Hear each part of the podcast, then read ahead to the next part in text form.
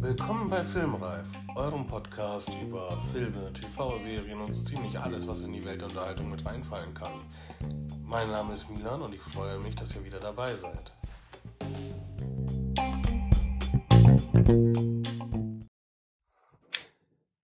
Ja, heute möchte ich gerne mit euch über einen Film reden, den ich erst vor kurzem gesehen habe, der auch erst vor kurzem rausgekommen ist, soweit ich weiß, nämlich eine Apple TV Plus Original Produktion.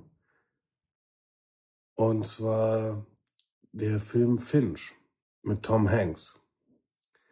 Ein sehr guter Freund von mir hatte den Film angekündigt mit Castaway in der Wüste.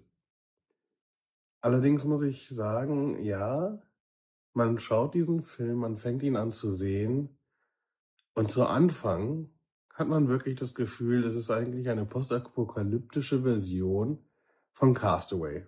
Tom Hanks ist alleine in einer postapokalyptischen Welt, die ja nach einer Sonneneruption im Grunde sämtliches Leben oder Nahrung etc. verloren hat. Es gab eine sehr, sehr große Sonneneruption, wie das so ist. Kommt mit einer so großen Sonneneruption auch eine entsprechende EMP-Welle auf die Erde, die auch alles technische und elektronische praktisch mehr oder minder gleich nutzlos macht, es sei denn, es ist rein mechanischer Natur oder halt verdammt gut abgeschirmt. Und wir machen Bekanntschaft mit Tom Hanks, wie er gerade in einer dieser verwüsteten Städte, wenn ich mich nicht irre, ist es St. Louis am Anfang, in einem Supermarkt ist und dort auf der Suche ist nach den letzten Lebensmitteln, die er so finden kann. Unter anderem findet er dann auch eine Dose Hundefutter. Und wie auch im Trailer schon zu sehen, weiß man dann direkt natürlich, ah, wunderbar. Zumindest für den vierbeinigen Freund hat man schon mal was gefunden. Aber anders als in Castaway fehlt hier halt definitiv ja sowas wie ein Wilson. Man könnte zuerst denken, dass Wilson im Grunde durch den Hund verkörpert wird. Aber das ist so nicht richtig. Und im Laufe des Films erleben wir auch oder erfahren wir auch, dass äh, der Hund nicht von Anfang an zu Tom Hanks gehörte, sondern dass er im Laufe seiner Geschichte auf den Hund gestoßen ist. Wie das genau passiert wird, wird im Film natürlich erklärt und möchte ich euch hier nicht vorwegnehmen. Aber darum geht es auch gar nicht so sehr. Es ist natürlich eine wichtige Geschichte oder Teilgeschichte im Ganzen. Aber an, im Trailer sieht man ja auch, es geht ja noch was anderes, nämlich der gute Finch, so heißt die Figur von Tom Hanks, scheint ein recht begabter Ingenieur zu sein, also auch nicht besonders äh, blöd oder auf den Kopf gefallen. Aber wie halt die meisten guten Ingenieure scheint er halt auch ein bisschen so, ja, ein Eigenbrötler zu sein. Und vielleicht auch jemand, der schwer hat, sich auf andere Menschen einzulassen. Das merken wir auch gerade am Anfang, weil es gibt einfach keinen anderen Menschen, zumindest keinen, der sonst mit Tom Hanks jetzt interagiert während des Films. Und sein Ingenieurswissen nutzt er unter anderem, um kleine elektronische Spielereien zu bauen. Unter anderem Dewey, einen sehr, sehr lustig anmutenden Roboter, der so ein bisschen wirkt wie eine Kreuzung aus Mars Rover und den Boston Dynamics Hunden. Hat nämlich auch so einen ähm, Kran, mit dem er Sachen aufheben kann, versteht auch grundlegende Befehle und scheint sowas wie eine niedrige künstliche Intelligenz zu haben. Also im Sinne künstliche Intelligenz, dass er es in der Lage ist, Befehle zu verstehen und diese auszuführen und dementsprechend zu handeln. Aber das ist nicht alles, woran äh, Fincho arbeitet, denn es ereignet sich ein Wetterphänomen, das ihn dazu zwingt, mit seiner neuesten Spielerei relativ schnell fertig zu werden. Einem lebensgroßen Roboter, der humanoid anmutet, zumindest in seiner Minimalistik. Er hat jetzt natürlich kein Terminator künstliches Hautgewand. Ich glaube, dafür fehlt dem guten Finch auch die Mittel und auch die nötigen Ressourcen, sondern wirklich eher so wie man sich einen frühen Roboter vorstellen möchte, sag ich mal. ne? Wir haben ein Metallgerüst wie, wie ein Terminator, nur nicht ganz so blitzeblank, sondern schon eher schmutzig. Und diesen Roboter, den stattet er tatsächlich auch mit seiner Wissensdatenbank aus, indem er halt einzelne Bücher aus der Bibliothek, die er zusammengetragen hat, einscannt und diese Daten komplett dem Roboter ins Gehirn, in die Festplatte pumpt und nach und nach halt äh, mit Wissen anzuhäufen.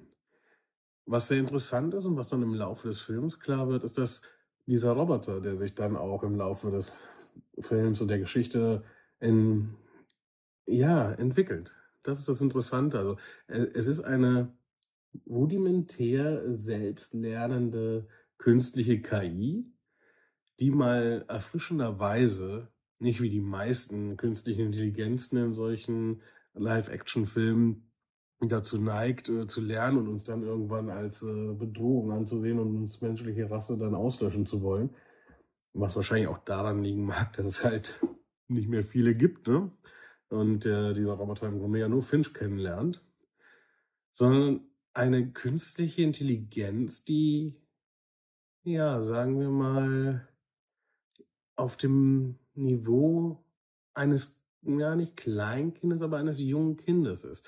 Sie ist neugierig. Die Stimme, die, die, äh, die der Roboter nutzt, mutet halt auch ganz klar so an, dass man selber als Zuschauer die ganze Zeit denkt, man hat dort ein kleines Kind, vielleicht so im Alter von 10, 11 Jahren sitzen, das halt schon so grundlegende Dinge weiß und begreifen kann, aber immer noch diesen erfrischenden Ehrgeiz und die erfrischende Neugier besitzt, sich halt ähm, mit allem Möglichen, auf das es stößt oder was es wahrnimmt, auseinanderzusetzen.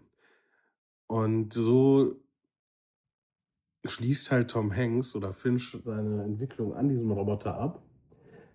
Wesentlich schneller und äh, früher, als er eigentlich gedacht hatte, aufgrund dieses Ereignisses, was auf sich zukommt. Denn und ich denke, das ist nicht äh, viel ges gespoilert. Das ist äh, der Anfang der Geschichte und erklärt einfach nur, warum dann der Film so läuft, wie er läuft. Es kommt halt ein Sturm auf sie zu und dieser Sturm soll laut Wettervorhersage 14 Tage dauern, sodass Tom Hanks klar wird, mit den wenigen Vorräten, die er noch hat, ist das nicht zu machen. Also müssen sie jetzt los. Und genau das machen sie. Die drei packen alles zusammen. Also eigentlich vier, wenn man den Dewey, den fahrenden Roboter da noch mitzählt. Packen alles zusammen, steigen in eine Art postapokalyptisch Mad Max umgebautes Wohnmobil und machen sich auf dem Weg weg vom Sturm, um halt idealerweise in den Westen zu kommen, Richtung San Francisco. Und an dieser Stelle mutet das Ganze so, ja, wie soll ich sagen, es hat was von den alten Wildwest-Filmen, von der Stimmung. Wir ziehen auf in den Westen, wo praktisch das goldene Land ist, wo Milch und Honig fließen und wo wir unser, unser Leben fristen können und unser, ja, unser, unsere Taten praktisch Früchte tragen können. Es hat diese Aufbruchstimmung, dieses Auf in den Westen, junger Mann. Und das, das zieht sich so ein bisschen durch die ganze Reise. Natürlich erleben sie hier und da dann schöne Momente oder Momente, die auch beängstigend sein können, bedrückend sein können, aber allesamt Momente, die immer wieder dazu führen, dass Finch und sein Roboterkumpane sich miteinander auseinandersetzen müssen. Und lustigerweise relativ schnell auch auf eine Art und Weise, dass Finch sich selber in seiner Art und in seinem Charakter, wenn auch nicht ganz offensichtlich, aber subtil anfangen musste zu hinterfragen, wie er als Mensch ist, wie er als Mensch gelebt hat und wie er so, ja, mit den Dingen umgeht. Und da ist dieser Roboter, der ja wirklich stärker ist als Finch, vom Wissen wahrscheinlich wesentlich mehr Wissen an Fakten besitzt, aber dann mit dieser kindlichen Neugierde ein wirklich sehr, sehr schöner Gegenpart. Es ist tatsächlich sehr schön, einfach das zu sehen, wie dieser alte, wissende Ingenieur, der auch vielleicht verbittert ist, mit diesem, mit dieser Neugier, dieses neu geschaffenen, wenn auch künstlichen Lebens, umgeht und sich damit auseinandersetzt. Und diese Interaktion zwischen den beiden ist es ja, die den Film dann tatsächlich sehr sehenswert macht. Und man schaut diesen Film und am Ende des Films, muss ich auch ganz ehrlich sagen, ohne euch zu spoilern, es ist ein schönes, warmes Gefühl, was man am Ende hat. Zwischendurch gibt es Szenen, wo man ein bisschen Angst hat, ein bisschen Sorge um die, um die ganze Truppe hat.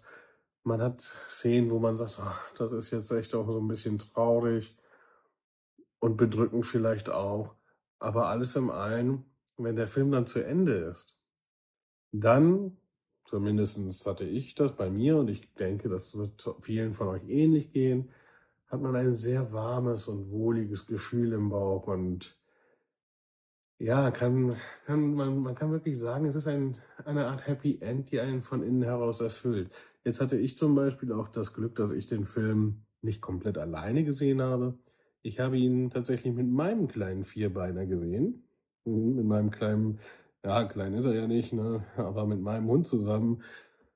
Ach ja, und ich muss sagen, wenn man dann sieht, wie dieser Hund halt auch interagiert mit unseren zwei Hauptprotagonisten, es ist einfach, ja, Hunde sind was ganz Spezielles. Also ich könnte stundenlang jetzt über Hunde schwärmen, aber in diesem Film wird auch einfach nochmal ganz klar gezeigt, wie, wie wundervoll generell diese Interaktion oder die Beziehung, die emotionale Beziehung zwischen zwei Lebewesen sein kann.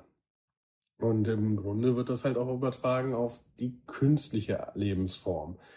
Nur weil ein Roboter, sag ich mal, aus äh, Stahl, Ölpumpen etc. besteht und Batterien, wenn er aber in der Lage ist, nach und nach ein Bewusstsein zu entwickeln oder eine Art Bewusstsein zu entwickeln, mit so einer Neugierde, dann fällt es einem als Zuschauer auch sehr viel leichter, eine emotionale Bindung zu diesem Roboter aufzubauen. Und ich glaube, das ist auch so ein bisschen eine Kernmessage von diesem Film, dass man halt einfach diese emotionale Bindung zwischen Lebensformen sehen kann und spüren kann.